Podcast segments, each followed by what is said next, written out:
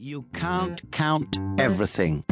Tante cose che si possono contare in italiano a partire da soldi, money, oppure informazioni, information, notizie, news, in inglese sono innumerabili, cioè non si possono contare, the uncountables. Is that good news?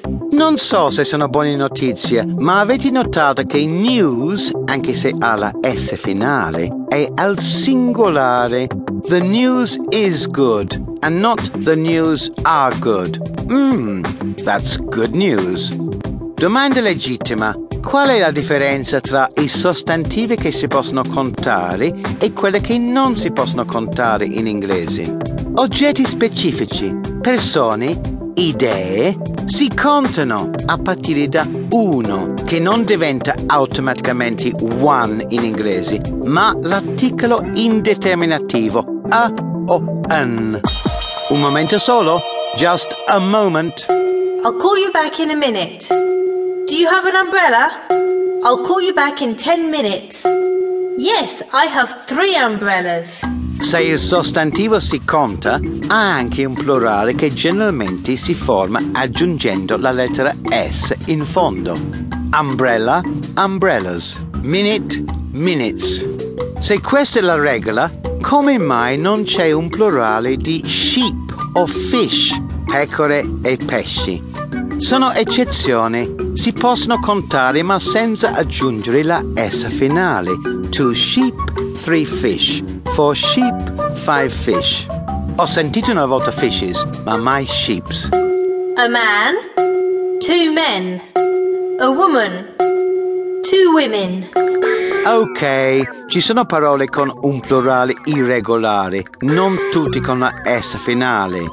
E gli uncountables, gli innumerabili, quelli che non si possono contare, non possono essere preceduti da a o un numero e non si mettono al plurale. In pratica non si contano cose che non si possono dividere, quindi una quantità non precisata, come materie, liquidi, cose collettive, attività come work per esempio. How many pieces of luggage do you have? Peace, non pace che si pronuncia uguale, ma peace, P-I-E-C-E, un pezzo di, quindi a piece of luggage.